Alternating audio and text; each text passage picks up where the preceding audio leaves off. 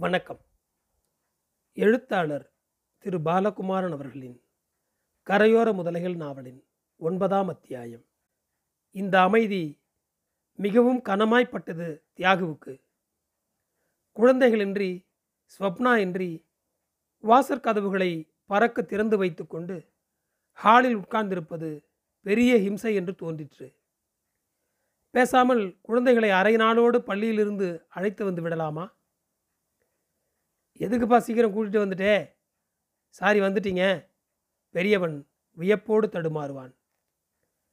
அப்பாவை வா போன்னு கூப்பிடக்கூடாது கண்ணா. அது எனக்கு பிடிக்காது. வாங்க போங்கன்னு மரியாதையாக சொல்லு. பேச்சில் மரியாதை வரலனா செய்கையில் எப்படி வரும்? ஸ்வப்னா என்றோ அதட்டியதை மறந்து போய் மறுபடி நினைவுக்கு கொண்டு வந்து தடுமாறுவான். ஆ நீ மட்டும் அப்பாவை பேர் சொல்லி கூப்பிடுறியே. பையன் அவள் பேச்சுக்கு எதிர்த்ததும் நினைவில் ஓடிற்று. பல்லு மேலேயே போடுவேன். சொல் பேச்சை முதல்ல கேள். கூப்பிடக்கூடாதுன்னா கூப்பிடக்கூடாது தான் அப்பா தாத்தாவை எப்படி கூப்பிடுறார்? எவ்வளோ மரியாதையாக பேசுகிறார் அதை பார்த்தாவது புத்தி வர வேண்டாம்? நான் தாத்தாவே வா போன்னு தான் சொல்கிறேன் ஏ குடுமின்னு தானே கூப்பிட்றேன்? அங்கேயே ஒரு திருகு திருகி இருப்பேன். ஒழிஞ்சு போகிறதுன்னு வந்த இடத்துல ரகல வேண்டாம்னு விட்டுட்டேன். ஒருத்தரையும் மரியாதை குறைவாக பேசக்கூடாது. கடா மாதிரி வயசாச்சு. குடுமின்னு கூப்பிடுவான் நான் தாத்தாவை. சிபே சொப்னா விருட்டென்று எழுந்தாள். என்ன சொன்ன? தொடப்பம் பிஞ்சிடும் ஜாக்கிரதை. இதமாக சொன்னால் புரிஞ்சுக்கலாம் அடி தான் பிள்ளை புயலுக்கு பயந்த குருவியாய் தியாகுவின் முதுகில் ஒளிந்து கொண்டான். விடு சொப்னா விடு சொப்னா. அப்பாவே இதுக்கு சிரிச்சுட்டு போயிடுறார். நீ ஏன் குழந்தைய மிரட்டுற? இந்த மாதிரி அனாவசியத்துக்கு பறிஞ்சுட்டு வராதீங்கோ. இது தப்பு. உங்கள் அப்பா பண்ணுறது நீங்கள் பண்ணுறது எல்லாமே தப்பு. ஓரளவு தான் செல்லம் கொடுக்கலாம். வெறுமனே தலையில் வச்சு கொண்டாடினா நாளைக்கு வெளியில் குழந்தைகள் சிரமப்படும். எல்லாரும் கொஞ்சணும்னு ஆசை வரும். தெருவில் யாரும் கொஞ்ச மாட்டாங்கன்னு குழந்தைக்கு தெரியணும். வெளியே உலகம் சிரமமானதுன்னு இப்போவே புரியணும். தெருவில் போகிறவனை குடுமின்னா வாயிலே போடுவான். அதனால் இங்கேயே போடுறதா? மடத்தனமாக இருக்குது நீ பேசுறது. நாலு தடவை சொல்லிக் கொடு. புரியலையா? இன்னும் நாலு தடவை சொல்லிக் கொடு. புரியலையா? இன்னும் எட்டு தடவை. என்னால் முடியாது. எனக்கு பொறுமை இல்லை. அதை சொல்லு. உனக்கு குழந்தை கற்றுக்கணும்னு ஆசை இல்லை. கற்றுக் கொடுக்க உனக்கு தெரியல. கற்றுத்தர பொறுமை இல்லை. ஸோ உன் பதற்றத்தில் நீ கை நீட்டி அடிக்கிற. உன் அவசரத்துக்கு குழந்தை வளராது சொப்னா நீங்கள் தப்பு பண்ணுறீங்க இவ்வளோ செல்லம் கொடுத்து. இதோ பார். இந்த குழந்தை மக்கா இம்பசையெல்லாம் இல்லை. நார்மல் சைல்டு அவனை அடித்து அப்நார்மல் பண்ணாத. அவன் சகலமும் கற்றுப்பான் மெல்ல மெல்ல கற்றுப்பான் நீ சொல்லித்தராது கூட கற்றுப்பான் சொல்லித்தரதுக்கு நீ மட்டும்தானா? உலகம் முழுதும் அவனுக்கு சொல்லித்தரும் நல்ல வார்த்தை கெட்ட வார்த்தை எல்லாமே சொல்லித்தரும் குடுமி அவனுக்கு ஆச்சரியம் அபூர்வம். அதனால் அட்ராக்ட் ஆகியிருக்கான் ஏன் கிராப்புன்னு சொல்கிறானா ஏன் ஸ்டெப் கட்டிங்னு கூப்பிட்றானா? தலைமுடி நிறைய வளர்க்குற ஸ்டைல் வந்தப்போ வளர்த்தவனை ஹிப்பி ஹிப்பின்னா இப்போ கிழவன்லாம் தலைமுடி வளர்க்குறான். ஹிப்பின்னு யாரும் யாரையும் கூப்பிடுறதில்ல. ஸோ உங்களை வாடா போடான்னு கூப்பிடுறது பரவாயில்லையா? இதே அவமரியாதை நாளை வெளியாள்கிட்டையும் வருமே? புரியல உனக்கு. அவனை மாற்ற முயற்சி பண்ணுற ஓகே. இவ்வளவு அவசரப்படாதேன்னு தான் சொல்கிறேன் அடித்து மாற்ற முடியாதுன்னு சொல்கிறேன் அடிக்க காரணம் உன் வீக்னஸ்ன்னு சொல்கிறேன் நெட் ரிசல்ட் குழந்தை தான் கெட்டு போவான். கெட்டு போகிறதுனா என்ன சொப்னா? ஸ்வப்னா விழிகளை கூர்மையாக்கி அவனை பார்த்தாள். அவனை தாண்டி பார்வையை எங்கோ செலுத்தினாள். கண்களை மூடிக்கொண்டாள். உதடுகளை இறுகக் கடித்தாள். ஏய் என்ன? பதில் சொல்லாது விருட்டென்று சமையல் அறைக்கு போனாள். அடுப்பு மேடைக்கு அருகே நின்று கொண்டு முகத்தை பொத்தி கொண்டாள் ஒட்டிக்கொண்ட குழந்தையை நகர்த்திவிட்டு தியாகு அவள் பின்னால் விரைந்தான். சப்னா?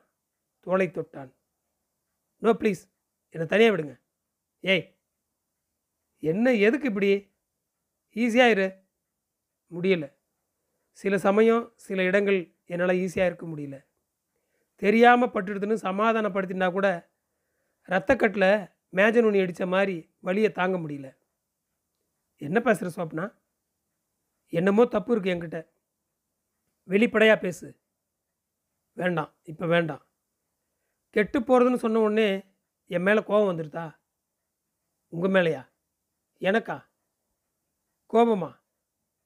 என் கோபத்தை தாங்குவேலா நீங்கள் காட்டுறது தான் நியாயமா? சொப்னா வெளிரி சிரித்தாள்.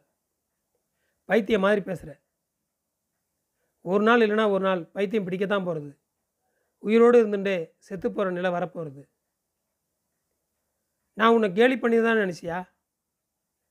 கேலி கிண்டலுக்கெல்லாம் அசர மாட்டேன்னா நான்?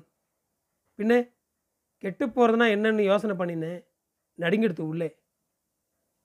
இன்னும் பழசுலேயே நிற்கிறே ஸ்வப்னா. இன்னைய சந்தோஷம் தொடவே மாட்டாங்கிறது உன்னை. பத்து வருஷம் ஆச்சு கல்யாணமாகி. இன்னும் பழசை விட முடியல உன்னால். இப்போ மடத்தனமாக பேசுறது நீங்களோன்னு தோன்றது. எல்லா ஆம்பளைக்கும் இருக்கிற ஈகோ உங்களுக்கும் இருக்குது உங்கள் கையை பிடிச்ச உடனே நான் மொத்தமாக மாறி ஆகணும்னு இல்லையா?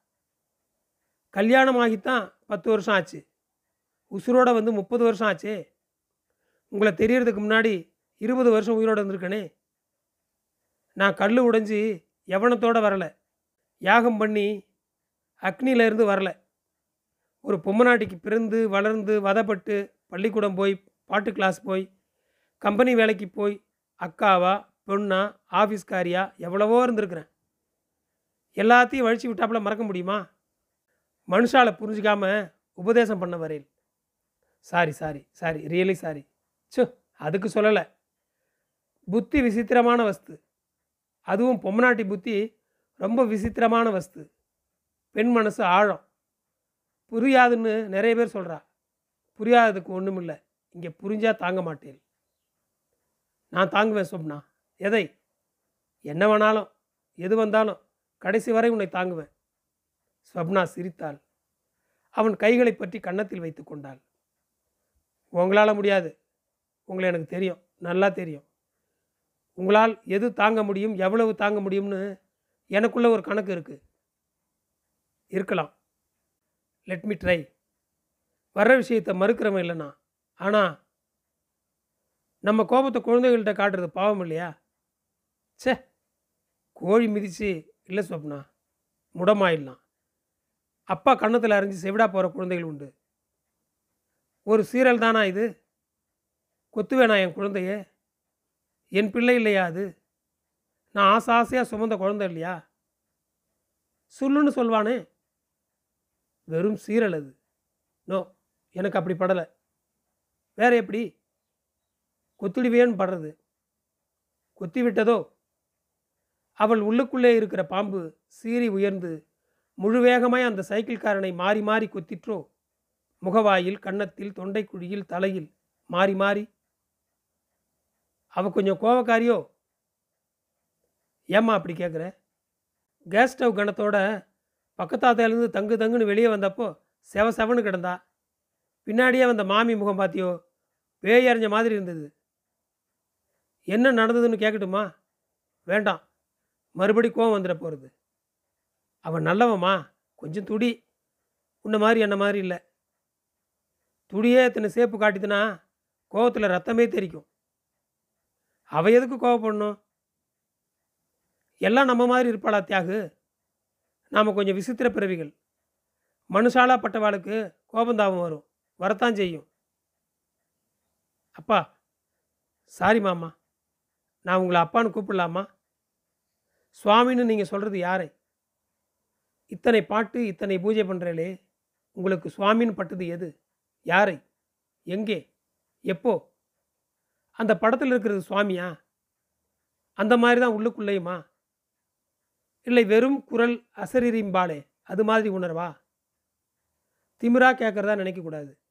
தெரிஞ்சுக்கிற ஆசையில் கேட்குறேன். சொல்லி கொடுங்கன்னு கேட்குறேன். கோயிலில் கண்மூடி எனக்கு நல்லது பண்ணுன்னு கேட்குறச்சியே இது எங்கே நல்லது பண்ண போகிறது வெறும் கல்லா எல்லாத்தையும் பார்த்துட்டு நிற்கும்னு படுது எனக்கு. இது தப்பா? எது சுவாமி? எங்கே இருக்குது தெய்வம்? மறுபடி சொல்கிறேன் நான் திமிரா? அப்பா கையமர்த்தினார் வீடு ஆவலோடு அந்த புதிய மணப்பெண்ணின் கேள்வி பரவிய முகத்தை பார்த்து கொண்டிருந்தது. இவளா கோபப்படுவாள்? அரியானை அரிதாயிருப்பவனை அந்தனர்தம் சிந்தையானை அறமுடைய வாழ்க்கை நடத்துபவர்களின் புத்தியில் இருப்பவனை அருமறையின் நகத்தானை வேதங்களின் சாரமாக இருப்பவனை அணுவை ஆர்க்கும் தெரியாத தத்துவனை அணுவைப் போல புரியாத புதிராக எவருக்கும் தெரியாது இருப்பவனை அப்பா பதம் பிரித்து கண்கள் மூடி சொல்லிக் கொண்டு போனார். தேனை பாலை திகழ்வொளியை தேவரதம் கோனை ஒரு பாட்டிலிருந்து ரெண்டு பேரும் ரெண்டு ஸ்பூன் தேன் தனித்தனியாக குடித்தாலும் நீ சாப்பிட்ற தேன் வேற நான் உணர்ந்தது வேற. தேன் எப்படி நான் தித்திப்புன்னு சொல்லலாம்? எவ்வளவு தித்திப்புன்னு எனக்கு புரிய வைக்க முடியுமோ? உன் தித்திப்பு உன்னோட சரி. கடவுளுங்கிறது உணர வேண்டிய விஷயம். உன் கடவுள் வேற என் கடவுள் வேற. கடைசி வரை பரிமாறிக்க முடியல முடியாது. அதனால தான் ஆருக்கும் தெரியாத தத்துவனைன்னு சொல்கிறா கண்டவர் விண்டிலர் விண்டவர் கண்டிலர். அப்பா கடவுள் இருக்குன்னு சொல்கிறவா பொய் சொல்கிறான்னு அர்த்தமா? அப்படி எடுத்துப்பானேன். ட்ரை பண்ணுறா சொல்ல முடியலன்னு எடுத்துப்போமே. நாம் தேடுவோமே. நமக்குள்ளே இருக்கிற சுவாமி எதுன்னு தேடுவோமே. அப்பாவின் பேச்சுக்கு கண் சொக்கி தனக்குள் தான் மூழ்கிய பெண்ணா கோபப்படுவாள்? உன் தித்திப்பு வேற என் தித்திப்பு வேறன்னா எனக்குள்ள இன்னொரு கேள்வி வருதுங்க தியாகு. இப்போ நான் தித்திச்சேனா இல்லையா? கொஞ்சம் முன்னாடி நீங்கள் சந்தோஷமாக இருந்தீங்களா இல்லையா? நான் ரொம்ப சந்தோஷமாக இருந்தேன். நீங்கள் தியாகு அன்று இரவு மாடியில் படுக்கையில் ஒட்டி கொண்டு வியப்போடு கடவுள் தத்துவத்தை கூடலோடு ஒப்பிட்டு பேசியவளா கோபப்படுவாள்? இது வெறும் சீரல்தான் தியாகு. கொத்திவிட்டதோ? இன்று விஷம் கக்கி விட்டதோ தியாகு தவித்தான். குறுக்கும் நெடுக்கும் நகர்ந்தான். என்ன? என்ன என்று யோசித்தான். மனசும் உடம்பும் தளர நடுக்கூடத்தில் துண்டு விரித்து நாற்காலிகளுக்கிடையே படுத்தான். அழுகு தொழு நோயராய் ஆவுரித்து தின்றுழலும் புலையனேன் எனக்கு செம்மையே யாய சிவபாதமளித்த செல்வமே சிவபெருமானே இம்மையே உன்னை சிக்கனப் பிடித்தேன் எங்கெழுந்தருள்வது இனியே. ஏன் தவிக்கிறாள் என் மனைவி? எதற்கு இப்படி வேகம் என்ன கோளாறு அவளுக்குள்? சிவனே என் சிவனே என் குழந்தையை என்ன செய்து காப்பாற்ற? எங்கு எடுத்து போய் இப்பிணி தீர்க்க? என்ன செய்வது இனி? கண்டித்தலா கட்டளையா? இதம் சொல்லியா இஷ்டத்திற்கு போ என்றா? தியாகு தடார் என்று வாசற்கதவு ஓசைப்பட்டது. ஸ்வப்னா நின்ற வாக்கில் கால் செருப்புகளை உருவி வராண்டாவில் வீசினாள். உள்ளே வந்து அருகில் உட்கார்ந்தாள். தியாகு எழுந்தான். ஏம்பா என்ன உடம்புக்கு? ஆஃபீஸ் போகலையாமே? உடம்பு சரியில்லைன்னு ஃபோனில் சொல்லிட்டேலாம்? தலை வலிக்கிறதா எனக்கு ஒரு ரிங் கொடுக்கக்கூடாது என்னம்மா? ஜுரம் கைக்கு தெரியலையே. ஒன்றுமில்ல சொப்னா. சட்னு லீவு ஏன்னு கேட்பான் அதான் உடம்பு சரியில்லைன்னு. மற்றபடி ஒன்றும் இல்லை ஏன் தரையில் படுத்துட்டு சும்மா. வெறுமை சாஞ்சி யோசனை பண்ணிட்டு இருந்தேன். என்னை பற்றியா ரொம்ப கஷ்டமாயிடுதா கார்த்தால நான் பண்ணினது? என்னை விட்டுட்டு போகிறப்பவே நினச்சேன் மூஞ்சி சரியில்லைன்னு. உங்கள் ஆஃபீஸுக்கு ஃபோன் பண்ணி கேட்டதும் பொக்குன்னு போயிடுது உள்ளுக்குள்ளே. லஞ்சில் கிளம்பி வந்தியா? ஒன் ஹவர் பெர்மிஷன் ஆறு நாள் லீவு எதுக்குயா? எனக்கும் கஷ்டமாயிடுது தியாகு. அவனை அடித்ததா இல்லை உங்களை நோகடிச்சது. ஸ்கிப் இட் எப்படி முடியும்? ராமுக்கிட்ட சொன்னேன் நடந்ததை. ம் ம். நாளைக்கு மடைக்கு நாலு பேர் அடித்தா முதலடி தியாகுக்கு விழும். என்ன செய்வீங்கன்னு கேட்டான். அப்போவே தீர்மானம் பண்ணிட்டேன். அரை நாள் லீவுன்னு உங்கள் ஆஃபீஸில் வரலன்னு உடனே என்னவோ பயம். உடனே பெர்மிஷனும் லீவு எழுதி வச்சுட்டு ஓடி வந்துட்டேன். எதுக்கு? என்னமோ தெரியல. ம் வாட்ஸ் ராங் வித் யூ தெரியல. மனுஷாளுக்கு வர வியாதியில் பாதி வியாதிக்கு காரணம் உணவோ அசுத்தமோ இல்லை. மனசு கோளாறு தான் உடம்பு பாதிக்கிறது. வயசான அப்புறம் பெரிய கோளாறாக வந்து நிற்கிறது புத்தியை குளிர்ச்சியாக வச்சுக்க தெரியாத வாளுக்கு வயசு காலத்தில் கஷ்டம் அதிகம். உடம்புல சக்தி இருக்கிறப்பவே அந்த மாதிரி தெளிவான நிலைக்கு ட்ரெயின் பண்ணிக்கிறது நல்லது. கோபம் பழக்கப்படுத்தின்றே விட முடியாது போகும். உடம்பு தளர்ந்து கோபமும் வந்தால் நிலைமை மோசமாகும். ம் ம். அப்படிப்பட்டவங்க பிற்காலத்தில் பாரமாயிடலாம். மாற்ற முடியாத கேஸ்னு உறவோ நட்போ ஒத்துக்கிடலாம். ம். என்னால் உன்னை விட்டுட்டு போக முடியாது. உன் குழந்தைகள் உன் கோபம் தாங்காமல் நகர்ந்துடலாம். அம்மாவே வேண்டாம்னு தீர்மானம் பண்ணிடலாம்.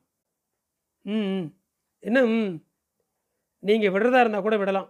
இப்போ கூட என்னை விட்டுடலாம்.